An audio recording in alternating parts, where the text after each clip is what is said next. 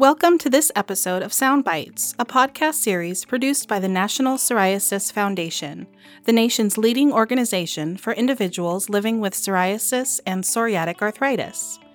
In each episode, someone who lives with psoriatic disease, a loved one, or an expert will share insights with you on living well. If you like what you hear today, please subscribe to our podcast and join us every month at Soundbites for more insights on understanding, managing, and thriving with psoriasis and psoriatic arthritis. My name is Dr. Stacie Bell, and I'll be your guest host for another special edition of Soundbites. As the National Psoriasis Foundation's Chief Scientific and Medical Officer, I've been heavily involved in the Foundation's response to the COVID 19 pandemic making sure we provide critical information for healthcare providers and individuals living with psoriasis and psoriatic arthritis. Given the emergency use authorization and release of the Pfizer and Moderna vaccines for COVID 19, the NPF has received many questions regarding the safety and effectiveness for people with psoriatic disease. Joining me again today to address such questions and to discuss the work of the COVID 19 task force are the chairs of this task force dermatologist Dr. Joel Gelfand, professor of dermatology and epidemiology at the University of Pennsylvania and director of the Psoriasis and Phototherapy Treatment Center at Penn, and rheumatologist Dr. Christopher Ritchlin, professor of medicine and chief of the Allergy, Immunology, and Rheumatology Division, co director of the Psoriasis Center, and faculty member of the Center for Musculoskeletal Research at the University of Rochester Medical Center in New York. Welcome back to Soundbites, Joel and Chris. It's a pleasure to have you back to discuss our recent developments around COVID 19 and to address the many questions our community has around the use of the recent vaccines. So, for both of you, let's start a discussion around the development of an mRNA vaccine and the subsequent clinical trials. What does mRNA stand for, and how does the vaccine work? Is it considered a live vaccine? Stacie, I'll start on this one. So, mRNA stands for messenger ribonucleic acid or mRNA. And the key to our body in terms of function are, are, are, proteins, which can act as enzymes and also can act as supporting structures for our organs and our bones. And in order to make proteins, one has to have DNA, and the DNA forms the map that tells us what our protein structure is going to be. And basically, so you have DNA, and then you have the development, the copy is made of messenger RNA, which is the the copy that's telling the DNA is telling what the protein should look like, and then that messenger RNA goes into the cytoplasm cell from the nucleus and is uh, transcribed into protein. So with this virus, what they have done, which is actually incredibly clever, is they have taken the spike protein, which is a protein on the virus, which we know stimulates an immune response, and they've taken the mRNA for that spike protein and they put it in, in a delivery system so that when the mRNA gets into the patient's system, it is transcribed and translated into the spike protein, which then stimulates an immune response. It is not a live vaccine in the sense that this is not the whole virus. It's only the component of the virus, which cannot in itself cause disease. Joel, you may have some other thoughts on this as well. Chris, uh, it's a great explanation. And the way I think about it is it, it's sort of like a version of Snapchat for the immune system, where when you get the shot in your arm for this vaccine, the messenger RNA is taken up by our cells. The cells make this little piece of protein that's related to the spike protein of the virus.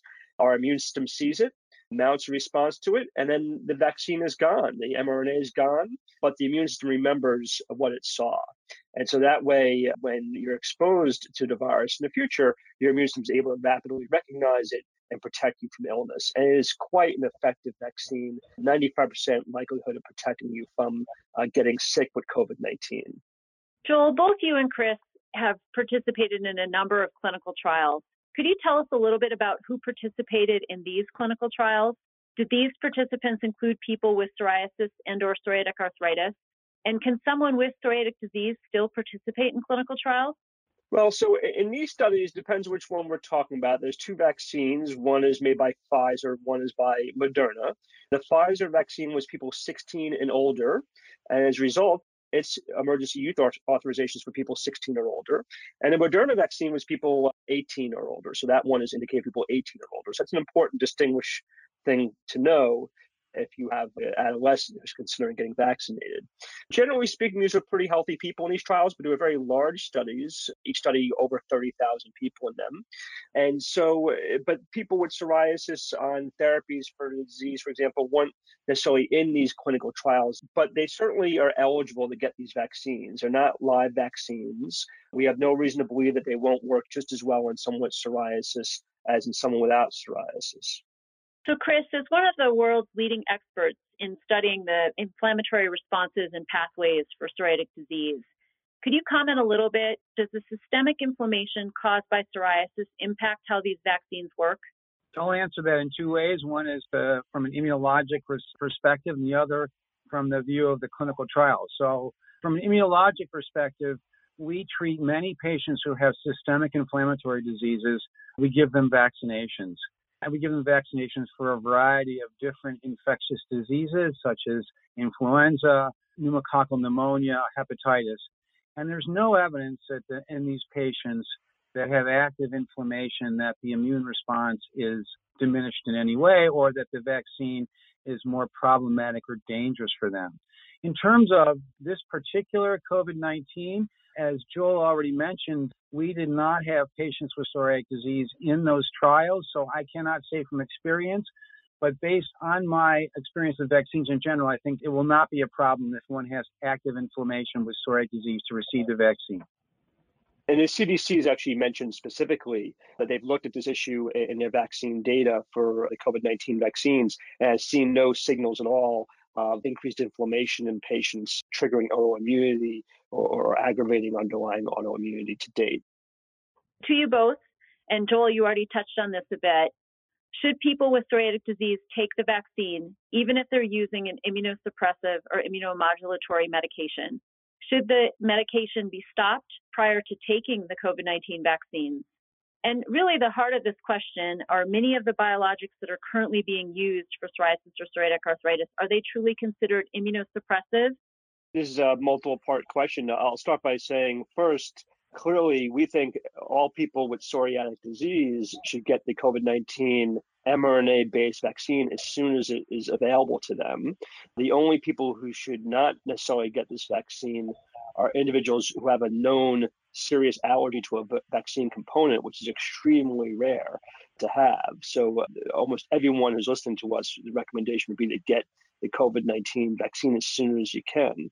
If you're currently taking oral or injectable medications for psoriatic disease, we recommend that you just continue them the vaccine period. And the reason why this is, is first, the vaccines are delivered a couple weeks apart. So if you're getting the Pfizer vaccine, you get a shot and then it's repeated about three weeks later. If you're getting the Moderna vaccine, you get a shot and then it's repeated four weeks later. And so that's pretty challenging to stop medications for psoriatic disease for that period of time. And eh, I think, as Chris alluded to earlier, in looking at our prior experience with vaccines, whether it be flu shots, pneumonia vaccines, things of that nature, we generally don't see any evidence of meaningful impairments in vaccine responses. There's a little bit of evidence that methotrexate may lower some of the responses to things like flu shots, for example. But we don't think it's clinically important enough that we think it's necessary to stop methotrexate during the time period of getting a COVID 19 vaccine. So, Chris, Joel mentioned earlier that these vaccines are about 95% effective. Can you comment on that effectiveness and if you feel these vaccines are safe for patients with psoriatic disease? This effectiveness is astonishing, actually. For influenza vaccines, we see efficacy of around 70%. The only other vaccine I can think of where we're seeing this kind of high response in terms of efficacy is measles, which is around 98%.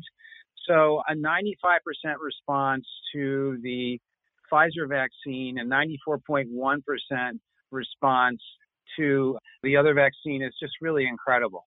So, from efficacy standpoint, really, there's no questions that this is a major advance. From the perspective of safety, so remember there are over 30,000 individuals in these trials, as mentioned earlier by Joel, and really the safety signals that were unnoted were extremely minor and rare. They did not see anaphylaxis, and so I think that this is a really remarkable advance in which we have a very safe and effective vaccine that was developed quite rapidly. So now that we really think about these vaccines being fairly safe and effective, and we're encouraging individuals to get the vaccine, beyond healthcare providers and the frontline workers, who is priority to receive the vaccine, and is there a general distribution plan? Joel, would you comment, please? There's certainly some general guidance put out by the CDC, often prioritizing based on age or underlying major health issues that may put people at uniquely higher risk for having bad outcomes from COVID. But this is sort of just guidance, and each state or each municipality may have a variation in how to decide to deploy the vaccine, as well as variation in their vaccine supply and availability. So, what I would encourage the listeners to do is to go to your community health website, your local county public health website, and find out what the local guidance is. Because in some communities, the public are able to get access to the vaccines. For example, in, in uh, Florida, they're making it available for people in the community who are older. In other states, it's not the case. And so you really want to check in with your local community health officials in your own county to see when you'll be able to get access to this vaccine. So, like with many topics today, there are uh, data and facts, and there are some myths surrounding some of the information. One of the myths that have been in social media recently are that the vaccines include a microchip that actually will track individuals. Could both of you comment on this for our community? That's that's um, easy. I mean, it's, not, it's not true. it's not true. right. Exactly. People should know that in, in, my medical center at the University of Pennsylvania, everyone who had the opportunity to get vaccinated wanted to be vaccinated as soon as possible. I got my vaccine on December 31st. It was a joyous celebration for all of us who were there because this is the opportunity. One is to have immunity to a potentially lethal virus. So that, that's extremely reassuring to be vaccinated. And then, two, this is the path forward towards returning to normal life in our society. I mean, right now, it's a very devastating situation. Hospitals are full of COVID patients. Thousands of people are dying a day nationwide. And the only way to stop this is with the vaccines that are coming out. Agreed. So you both touched a bit on the CDC recommendations for distribution. And one of the things mentioned in that particular case is considerations for adults with underlying conditions, those with weakened immune systems or potentially having autoimmune conditions. Can you explain the difference between an autoimmune condition versus immune mediated disease, such as psoriasis? And does having psoriatic disease place someone at higher priority for receiving the vaccine given the impact of the systemic inflammation? An autoimmune disease, for examples of this, would include rheumatoid arthritis and systemic lupus erythematosus, are disorders where patients make antibodies to specific molecules or proteins. And these are recognizable by lab testing, and they have certain features of the disease that let you know that they have either inflammatory joint disease, and skin disease in the case of lupus, as well as involvement of other organs, often like the kidney or the heart.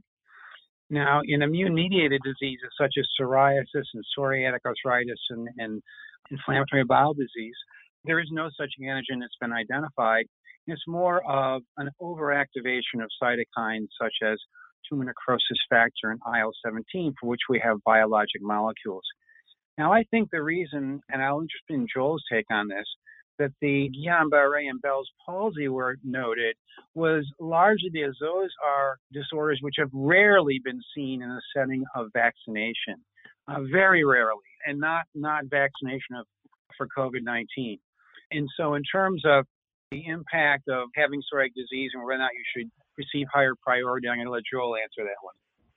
Yeah, so I think this is a good news, bad news situation. The good news is that there's been many studies published looking at large populations of people with psoriasis primarily in Italy, actually, where the pandemic was so bad early in the spring of last year. And really, what we've learned from that is that people with psoriatic disease do not seem to be more prone to either getting sick with COVID or getting hospitalized for the disease. So that's pretty reassuring information. But because of that, they're also not prioritized to get the COVID vaccine, like people who say have diabetes or hypertension or significant obesity, underlying advanced renal disease. Now, that being said, psoriasis is felt to be more of a systemic disease now, and we know that many of our patients, in addition to having signs and symptoms in their skin, their joints, will also have things like diabetes or obesity or kidney problems. And so, if those health issues are affecting a person with psoriasis, then that would change the calculation, and they may have a chance to get access to the vaccine earlier because of those other underlying health problems. So, Joel, I know that two shots are necessary for the COVID 19 vaccine, at least with the current vaccines that recently received EUA. Can you share the need for the second dose? Is it necessary, and how long after the first dose is the second dose given? You touched on the timeframes previously, but if you could comment on that specifically, it would be great. So, there's two vaccines currently approved for use in the United States and they both work the same way. That is things called mRNA vaccines, and which one you get is based on whatever one's available. So for us at my institution, I happen to get Pfizer, but no one really cared. Whatever they had available is what we would get. But whichever one you get is the one you stay with. So if you get the Pfizer vaccine, you get the shot in, in uh, the muscle of your shoulder, and then it's repeated three weeks later. If you get the Moderna vaccine, it's repeated four weeks later. And the reason why this is necessary is that COVID is a very difficult illness, and you need a robust immune response to protect yourself from it. And we know from the clinical trials that after the first vaccine, a week or two later, you have some protection. Hard to know exactly for sure how much it is. It's probably 60 to 70% reduction in the risk of getting COVID illness. But we know that second dose gives you much better efficacy and that gets you to the 95% protective level. And so, really, the goal is to have people get the two shot series. And this is not unusual, by the way. Many vaccinations we use against things like hepatitis or, or human papillomavirus or against shingles require two or three shots, even. Excellent. And one other thing I'd like to add in relation to that there has been talk of trying to only have one dose and have that be distributed, similar to what has been proposed in the United Kingdom. Do you have any thoughts on that approach? Yeah, so so personally, I would not favor that approach for a couple of reasons. The first thing is we do know how to prevent getting COVID 19, and is wearing a mask, and staying six feet away from other people and washing your hands regularly. So we do have a way to reduce the incidence of disease in our community if people will comply with those basic measures. In contrast, we know for sure how well the vaccines work when you get two shots a couple weeks apart. We don't really know for sure how well it works when you only get one shot. And if you get one shot, how long it lasts for. So to me, if people are going to go through the trouble of getting uh, one shot, they might as well get the second shot to make sure they have the full benefit of the vaccine as opposed to only having partial benefit. Uh, reasonable people can disagree on these issues, but but ultimately these are decisions made by public health officials. And the current thinking in the U.S. is to go with the two-shot strategy and not try to shift gears without good scientific evidence behind it. And what we know to date is the Food and Drug Administration agrees with you as well, trying to optimize the chances of the vaccine. Chris, what side effects are associated with the COVID 19 vaccine? Stacie, first of all, side effects are very rare with the, these vaccines to date. You can see minor reactions, uh, a small percentage of people, which include pain and at the site of the injection site, sometimes a little redness. Some patients experience headache, muscle aches, joint pains, but these are generally mild and short lived in the large Pfizer study, which had over 43,000 patients, they did not see anaphylaxis. Now, since the vaccine has been released, there have been reported cases of anaphylaxis. And so this is something that uh, the press has really picked up on, even though it's extremely unusual. And right now, I think that what the recommendations are is if patients are known to have a history of anaphylaxis, in particular to something called PEG or polyethylene glycol or or polysorbates, which are often used in vaccines to help boost the response and deliver the messenger RNA to the cells, that they should at least speak with their allergist first. And if they do get the vaccination, they should wait 30 minutes, uh, 15 minutes before leaving the area. So overall, I think it's again remarkable as I talked about the efficacy, the safety as well is is pretty incredible. I just want to put some context on this for our listeners. As Chris mentioned, in these large trials where tens of thousands of people were, were vaccinated to see how well it worked, you were more likely to get hit by lightning, literally, this one patient in the trial got hit by lightning, uh, than you were to have anaphylaxis. In the studies after the vaccines have been approved, eh, we think the rate's probably about one in a 100,000 people are having anaphylaxis, which is obviously extremely rare. And so it's it's highly unlikely that any of our listeners will experience this. The most likely thing that you'll experience is you're maybe sore for a day or two. Some people may have some systemic symptoms, may feel a little feverish or a little fatigued. Those symptoms are pretty mild and resolved within a day or two and are unlikely to affect your day to day activities. In terms of serious side effects, the rate of serious side effects were very similar, actually identical, in those getting the vaccine compared to those getting placebo. The biggest difference is that those who got the vaccine had a dramatically reduced risk of getting COVID illness and essentially no risk of getting hospitalized. In both of the Pfizer Moderna trials, no one was hospitalized for COVID illness who received the active vaccine. And that's pretty remarkable if you think about that. As you mentioned, such a severe allergic reaction is extremely rare. But if that does happen following the first dose, should the individual take the second dose? Yeah, my guess is that I, for most people in that circumstance, they would not get the second for the second dose. But that's again extremely unusual cir- circumstance to occur. So what we're doing at our medical centers, is those patients would be referred to an allergist or go to their allergist if they had one, and share decision making on what should be the next steps. I think it's going to be different for every patient depending on the nature of the reaction that they had and their past history of allergic responses.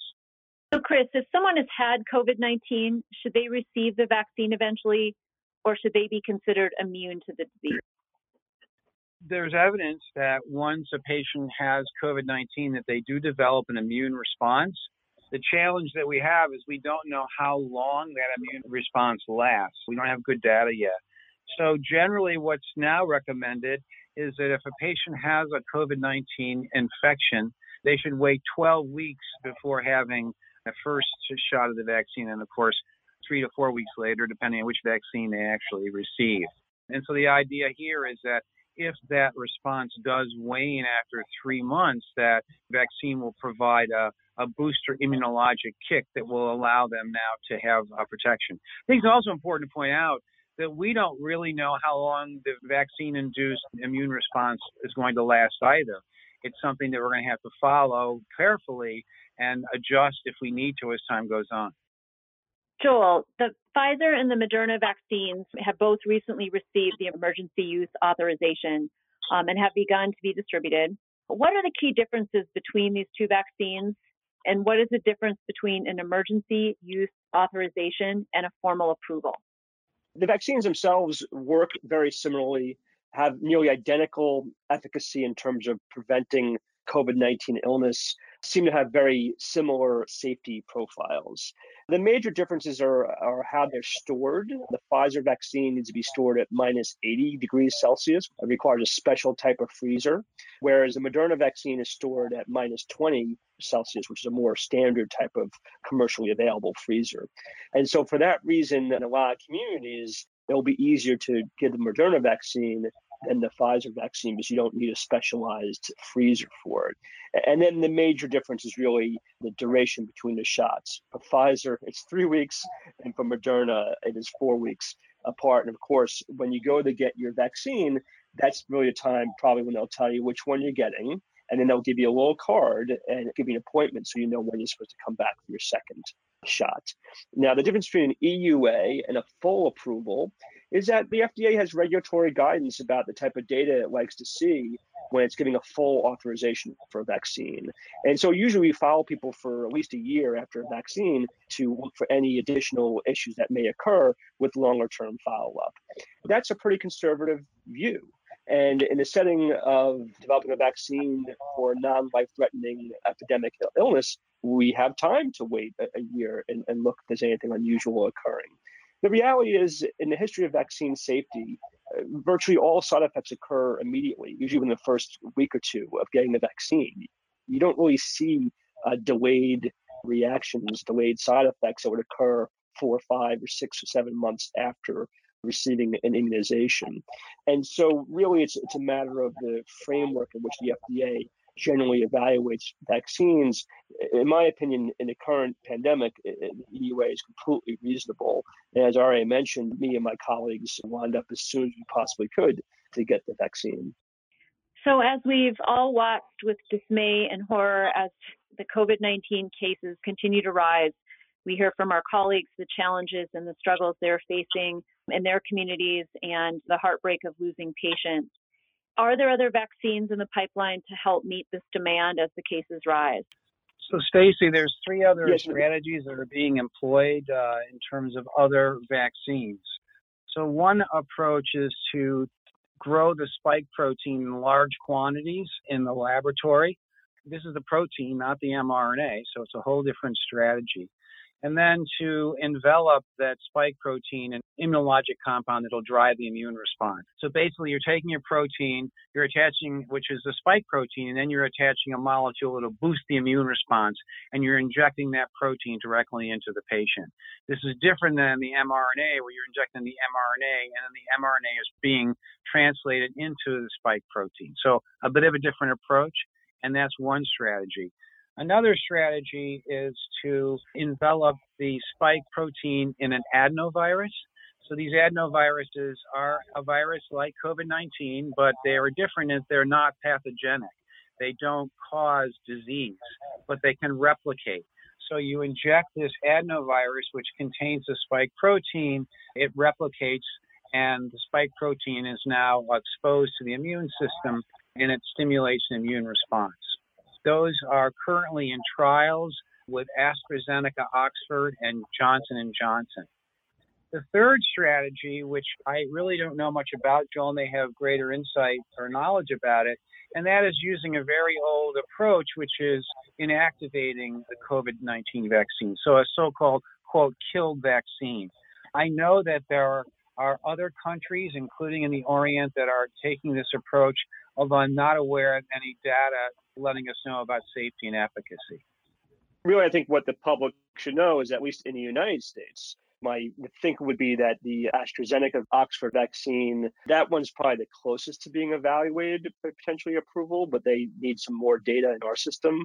That has been approved in the United Kingdom, but there's a lot more uncertainty about how well that vaccine works and what dosing regimen you should get. Its biggest advantage from a public health point of view is that it doesn't need a deep freeze. It can be refrigerated actually. So it's even easier to administer compared to say the Moderna vaccine. But currently, it seems like the most effective vaccines we have are the ones that are available to us in the US, the Moderna vaccine and the Pfizer vaccine. Do you have any final comments you'd like to add to today's discussion about the vaccines? This is a time for optimism. We think about that this pandemic first became known to the scientific community in the very end of 2019. And a year later, we were already vaccinating our frontline healthcare workers with a very highly effective vaccine is just a medical scientific, not a miracle, but it's, it's been decades of hard work, but it feels like a miracle. And so this is, uh, to me, what patients need to think about is how do you protect yourself for now? Wear a mask, maintain your distance, wash your hands, and then have a plan to get the vaccine as soon as you can. Be in touch with your local health officials and see when your turn is going to be available. I completely agree with what Joel just said. The other exciting frontier here is that these are vaccines which can be developed rapidly and they will likely be used to protect against other disorders, other infectious disorders, and even perhaps immune mediated disorders. So this is incredibly an exciting time, but it's also a time to remember that we need to continue to follow the CDC guidelines, which includes wearing face coverings and washing our hands and keeping social distance and avoiding the restaurants and large crowds. and this is going to be present for uh, several weeks, if not months, even with a vaccine coming on board, because estimates are showing. There was a recent paper on this in the New England Journal of Medicine that only about 60% of people that they've interviewed are at this point in time willing to take the vaccine. Hopefully, with education and patients seeing how others are doing with the vaccine will change and increase the number of individuals who will get vaccinated. But this is a critical element that we need to be aware of, and we need to convince our family and loved ones and friends that it's really essential that they get this vaccine. Yeah, because you know the vaccine works the best when we have control of this pandemic. Uh, what we don't want to do as a society is allow a novel pathogen to run wild and do whatever it wants to do. That, that's no way to fight a battle or fight a war, for those use that sort of analogy. We, we need to uh, stamp this thing out before it finds other ways of causing harm to people. So the sooner people get vaccinated, the sooner we can move back towards a normal life. Agreed. I fully agree with you both, and I, I know this is something that we are encouraging with our community as well. I also agree that I never thought in my lifetime I would see such a scientific breakthrough, but I think more importantly, the scientific collaboration that's resulted in these outcomes. That collaboration also is reflected in our NPF COVID 19 task force. And I thank you both for leading that effort and providing all of this information and resources to our community. I would encourage everyone to also visit psoriasis.org and search for our COVID 19 Resource Center for further information. Thank you once again, Chris and Joel, for your efforts in providing the latest information about COVID 19 vaccines and what's to come in the future. The work and guidance you give to the National Psoriasis Foundation COVID 19 Task Force is so critical to our providers and patients with psoriatic disease during this unprecedented time of the pandemic. For our listeners, I encourage you to review the updates to our COVID 19 guidance statements, along with other resources available at the COVID 19 Resource Center on the NPF website at psoriasis.org and search for the COVID 19 Resource Center. I also encourage you to continue to send your questions to education at psoriasis.org, which, like today, form the basis for this podcast.